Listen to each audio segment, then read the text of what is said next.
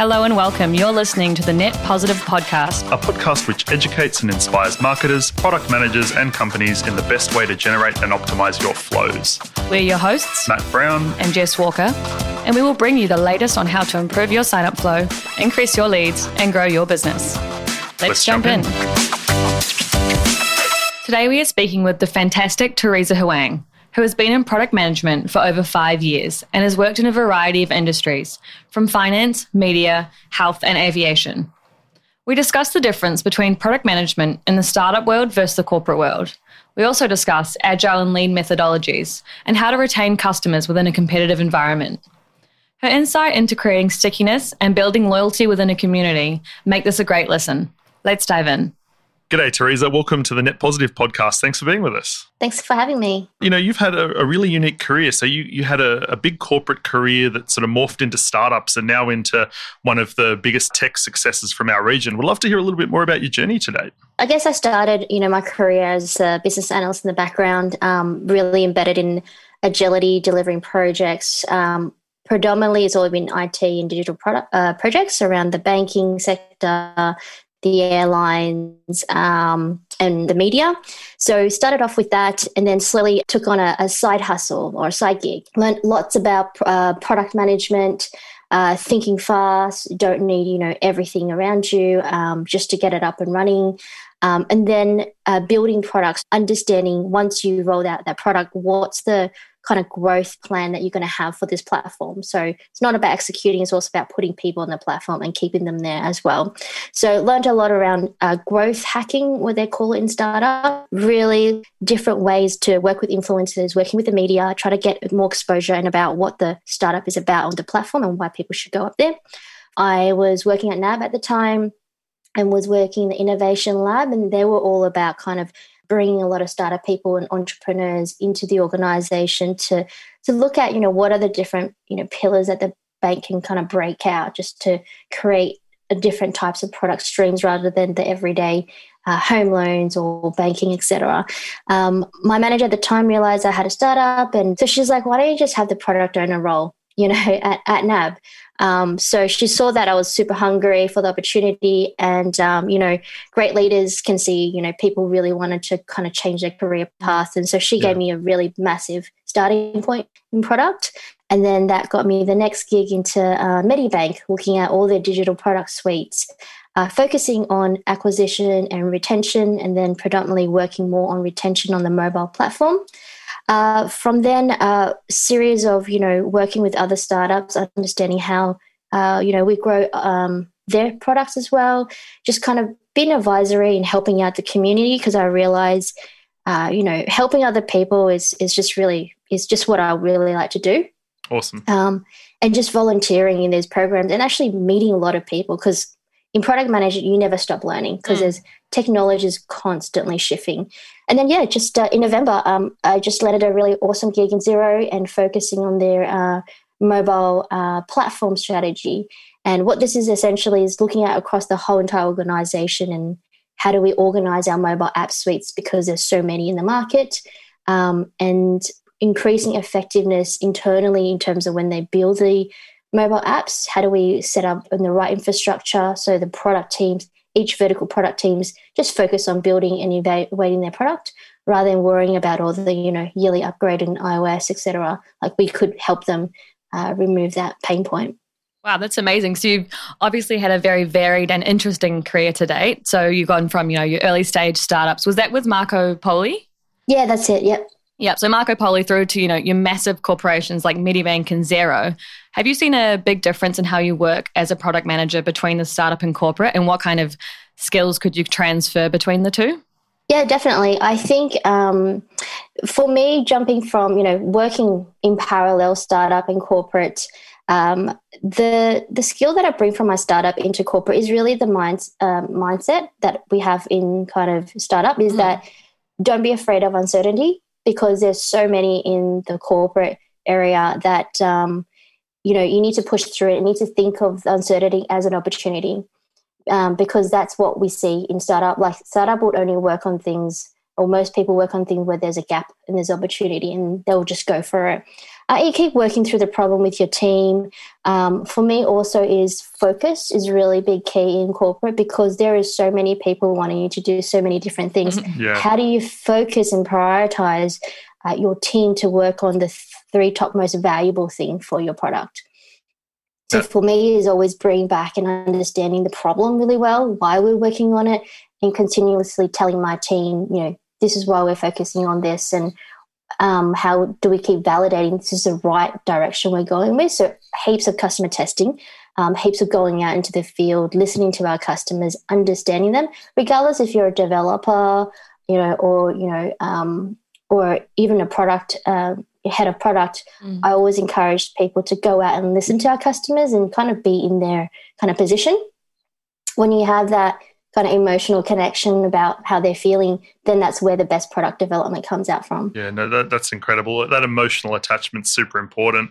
You know, I guess looking at your corporate career, and maybe we'll start with Medibank. Um, you know, when you think about increasing app downloads, uh, you know, you've already got a really big brand behind you. Every, everybody knows who Medibank is in Australia.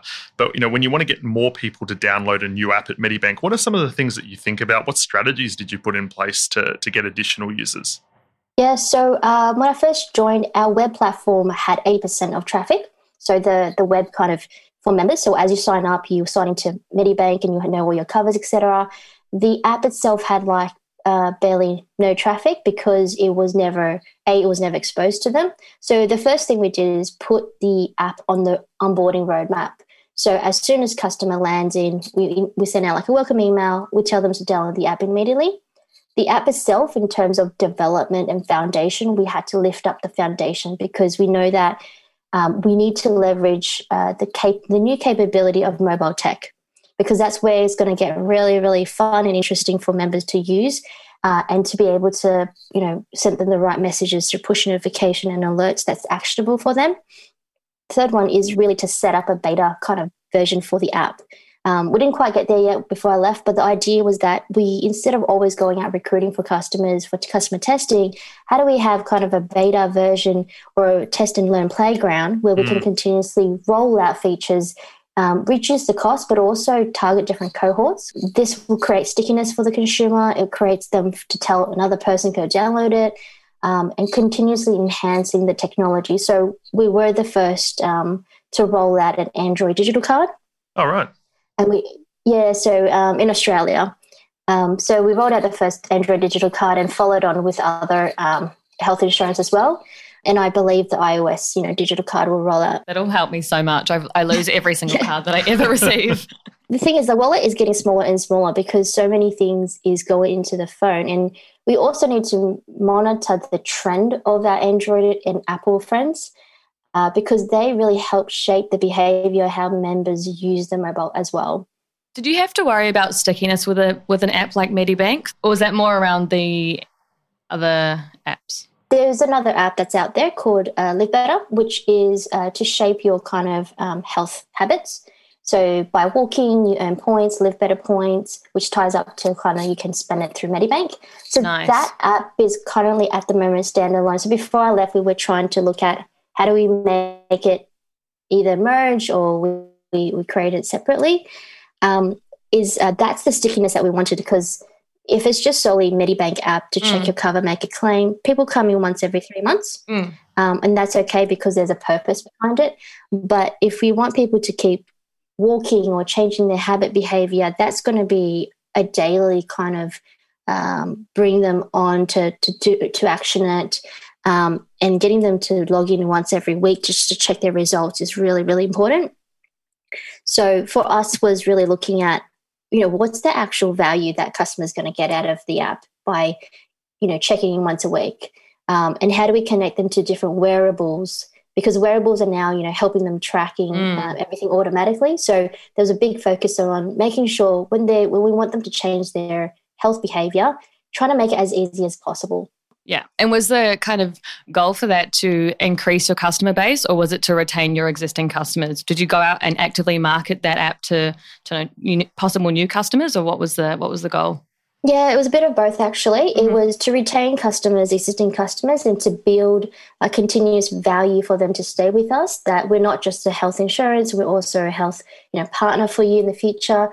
And that was a really well, they're still going through it. It's a bit of a uh, the brand is changing a little bit that we don't want to just to be there for when you're in trouble. So cover you for when you're in trouble. We want to be there from the very get go mm. uh, to ensure that you know you're probably set up for your cover, but we're regularly checking in with you and ensuring that we have the right kind of health support for you to be healthy for you and your family.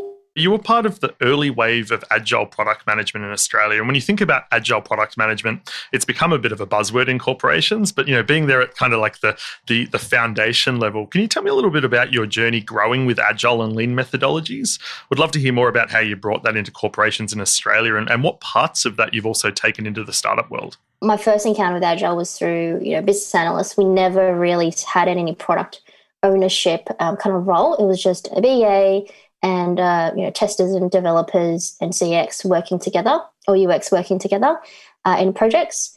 Um, as the time grew, it felt like you know the BA always had to go out and ask for permission and is this correct? So this whole in the scaled agile world, they've created a role called product owner. And product owner essentially, um, you know, can make decisions, prioritize the roadmap, and work closely with the business, and they're embedded in that domain. Whereas um, in the past, you were just project by project. So you right. didn't really have that knowledge.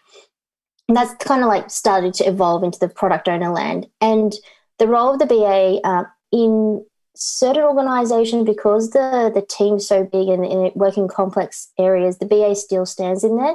But for Xero, what I realized that because they work on, they focus on their own kind of end to end product development in the teams. Yep the BA is no longer really needed because they're trying to get everyone to be cross functional. And what that means is that everyone can write a user story, everyone can write requirements, and then they just shape it together within a team with full autonomy on how they want to um, build a solution. Um, what as product manager like myself do is just kind of tell them what are our you know goals, our strategy, where we want to go, the product owner and the team will shape the roadmap on the, of the execution to meet that goal. So that's where it's kind of transitioned now into more of a, a large tech company, which quite mature in the agility.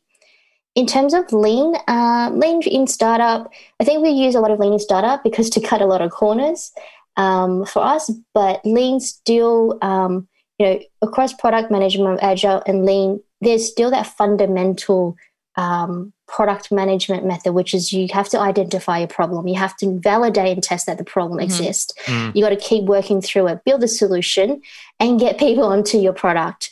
And then you have to continuously evaluate your product is still going the right direction. And customer testing is always uh, has to be constant. So that foundation never really changed, but it's how quickly you get there to solve a problem, which is where the agile and lean kind of comes in. Or in my from my perspective, worked. Mm-hmm.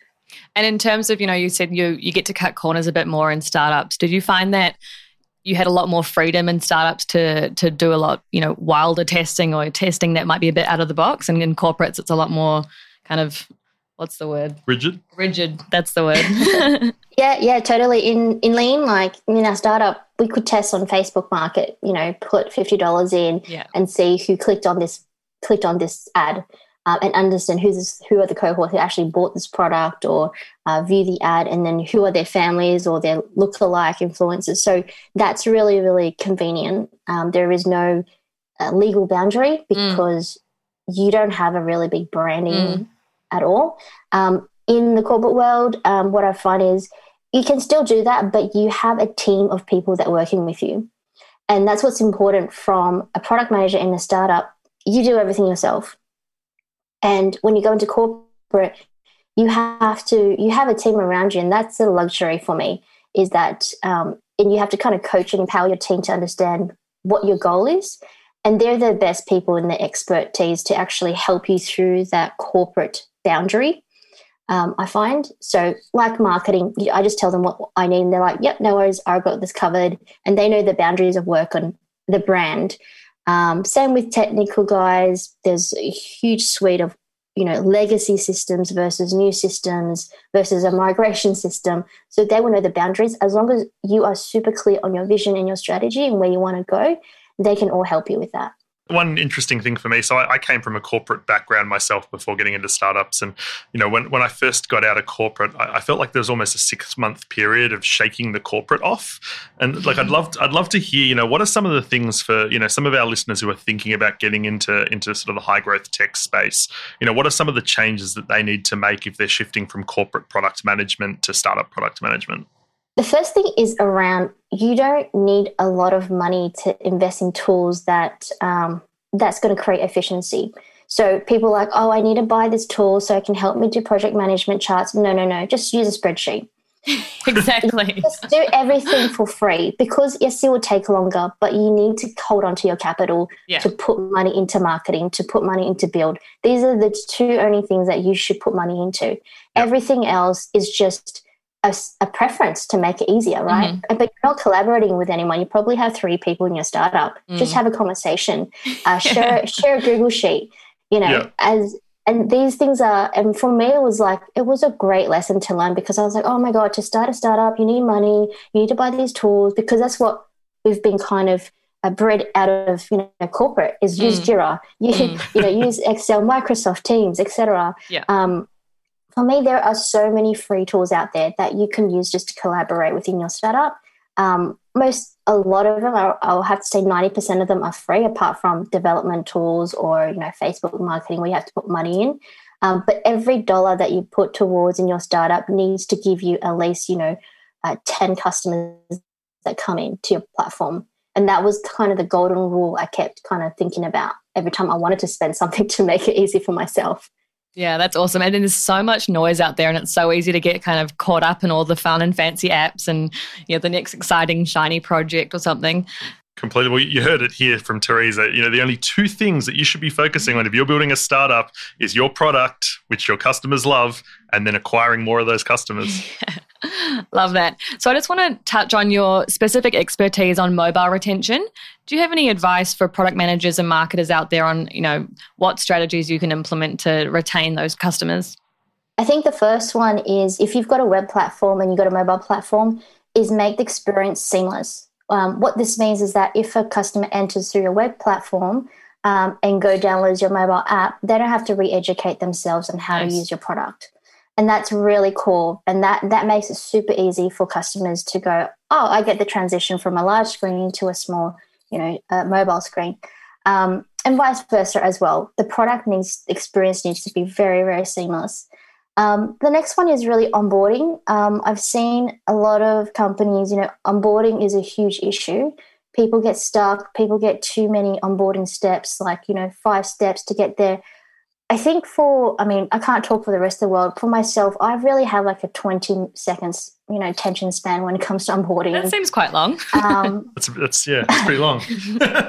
okay, maybe, maybe let's go like three seconds. One button And you can, you can see the the drive from Google, from Apple, that now they have Apple IDs when you log in. You don't need to like sign up, email, validate again.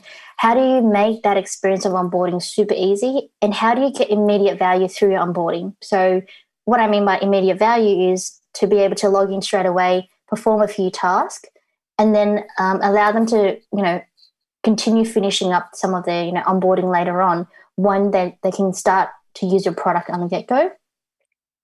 Um, and um, last one is really about um, you know the right messages that you push out to keep them coming back and you know the stickiness of the app. The messages itself, uh, for me, what worked was it has to be actionable. So if you're going to send a push notification, it needs to be for them to action something. Mm-hmm. Then they will continue on remembering um, the app themselves as well. So for me, anything that you do has to add some sort of value or actual action for the customer. Otherwise, they'll never remember, um, you know, the app because if you open up anyone's phone, there are thousands of apps on our phone. I sometimes don't even remember half of it, and mm. I have it. thank God for thank God for the search bar. Yeah, yeah exactly. Um, so it, it's super super important, and um, and probably sorry this is the last one i promise. Um, the beta versions of your mobile platform um, to, to kind of um, save a lot of money customer testing you know i think it's really good to invest in a kind of a beta version of your app or a platform a foundation where you can push out new things you can ask your co- cohorts questions because that also creates stickiness in the community. And it makes them feel like they're they're helping you to create the app as well and so they feel invested in your app at the same time one of the things um, I love, obviously, with the fact that you've had such a, a, a, varying career from corporate to startup, is you know you would have had a chance to do a bunch of awesome experimentations and test these across a lot of different companies. Where have you gone to to learn, you know, how to experiment better as a product manager? You know, where, where do you seek inspiration and advice? in the startup world, I've obviously worked with a CEO who's you know been in product management for a while, um, learning a lot from himself as well. When I was at NAB Innovation Lab, we have um, amazing CX UX people who understand experiments super well and understand you know the the fast learning and fail fast as well. Cool. NAB had a really a really good culture that where um, NAB innovation was more like it's okay to fail as long as we learn from it. Um, and this is where it created the what we called an incubation, where I sat was like all failed experiments will come through incubation to to get us to better understand why did we fail and how do we apply the learning to it. So for us, is really look like if we believe this is not going to work, let's just cut it loose. Uh, and then let's work on the next best thing. But if we believe there is still something in there, let's give it to the incubation team and work through it a little bit better and to understand, you know, is it a pivot? Is it a merge of another idea? Mm-hmm. Um, so I learned a lot of great experiments from, I guess, being in the innovation lab in the corporate as well as startup. It must be hard to continuously create things and then have someone cut it loose because they don't, you know, they don't agree with it or they don't think it should go forward. That must be difficult. Yeah, you feel really because you've invested your time in exactly, it, and yeah. you really believe, you know, this is it. This is my baby. It's gonna go rockets, you know, it's gonna launch. um, but then you put into in front of the customers, you're like, oh, that's not that's not what they wanted. um, so for me, you know, I've learned that through through the innovation lab where it's that fast learn, uh, fast failing process. Mm-hmm. Um, you detach away from it and you go, what did I learn from it that can actually make it better? Uh, similar to startup, there was an idea that we thought we could monetize it. Um, luckily, in Singapore, a lot of other startups had that idea and put that idea on into the market, and it shut down like what twenty money exchanging companies because they just well, it was went bankrupt because it was just the way we, they built the product in consumers' eyes. They never bought the product in the supplier's eyes. So that was a big lesson for me because we were building a, um, a marketplace um, platform.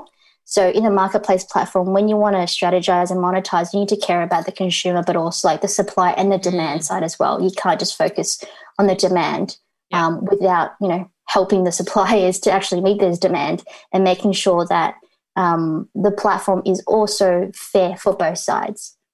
And let's just touch on your current role at Xero. What's your current focus there? Because you've only just started in November, is that right? Yeah, it's uh, it's been three months. Yeah, um, with a break in between. Yeah, with a break in between. Thanks for that, and ten days in between my other role. Let's say less than couple of weeks then. then. um, yeah, so my my role is really um, focusing on uh, the mobile. Uh, kind of um, platform that's the that's the area the mobile platform looks at two parts one is more the technical part around infrastructure building the pipeline across the whole organization where we have you know multiple teams at the moment. We've got about seven mobile apps with two more coming. Um, the second part is really around the customer experience, ensuring that whatever we build um, internally, we could reuse on another app. So the different components, the different styles, um, because it's such a big organization, um, sometimes we don't talk to each other. We just work in silos because it's just too big. Like you mm. can't tell the whole organization, hey, I'm changing a blue to green today. Yeah. So it's a bit inefficient. So my role is really trying to piece everyone together and go, this is the standard guideline. Um, use the guideline when you're building a new mobile app. Uh, here's here's what the brand, you know, the flexibility of the brand you can use for and the purpose behind it. So it's really building that design system um, that we're trying to get everyone to to work on. Um, and the third one is the, the strategy is like, where do we actually want to go with mobile and Xero? Um, I think the last time they touched it was a couple of years ago, but yeah. now it's getting so important that mobile is people start their day with mobile and they end their day with mobile. So what does it mean for the desktop? The desktop is still very relevant because it is accounting. You do need to sit down and go through it properly. But what does it mean for mobility on the go for small businesses who are super busy on a day to day basis? Um, and how do we keep growing that and mm-hmm. taking advantage of the new technology that's out there? Are you basically taking a few key aspects of the main desktop Xero and putting them into mobile, or are you doing the entire Xero platform onto mobile as well? We've actually got um, um, a mobile app for the current desktop one from Xero, and then we've got a few other um, Xero for employees um, and Xero for like um, payroll um, and projects. Nice. So we're looking at you know how does each of these apps add value to a particular consumer, and we are also looking at how do we reorganize our apps because there are so many, and mm. you, you can understand when you join Xero, you can get really overwhelmed by which apps is it for me? Mm. And based on my role in my organization, an owner, an accountant, or a bookkeeper. So for us is really um, really fixing that up and making it easier for customers to understand the purpose of each app. One final question uh, for aspiring product managers. We always, we always love to ask this question. So we've got a lot of aspiring product managers and, and product marketers that are listening to the podcast. We'd love to hear, you know, what's what's the single best piece of advice you have gotten, or what's the single best piece of advice you would give to an aspiring product manager? Always learn, continuously learning. Don't ever think that you know everything, mm-hmm. um, because the world changes so quickly, um, and the also the knowledge doesn't just is not just all from you. You have to be able to kind of use your people around you. So your team around you your marketing team your developers etc to get you the best kind of advice. Um, and really work on the decision making you know. Um, it is quite scary being product manager because a lot of people tail it as is a mini ceo depending on if you're mm. a startup or you're corporate. Yeah. Um, the the kind of the risk of your decisions can vary from large to little um, but really work on risk management with your team. Like if we do this what does that mean? What's the implication of that? And i think that's really something not many product managers think about when they make that decision.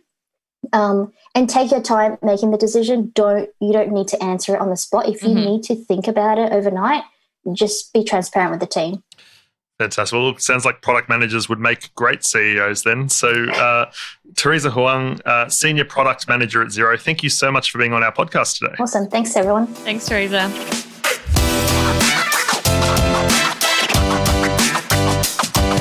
Thank you for listening to the Net Positive podcast brought to you by Upflowy.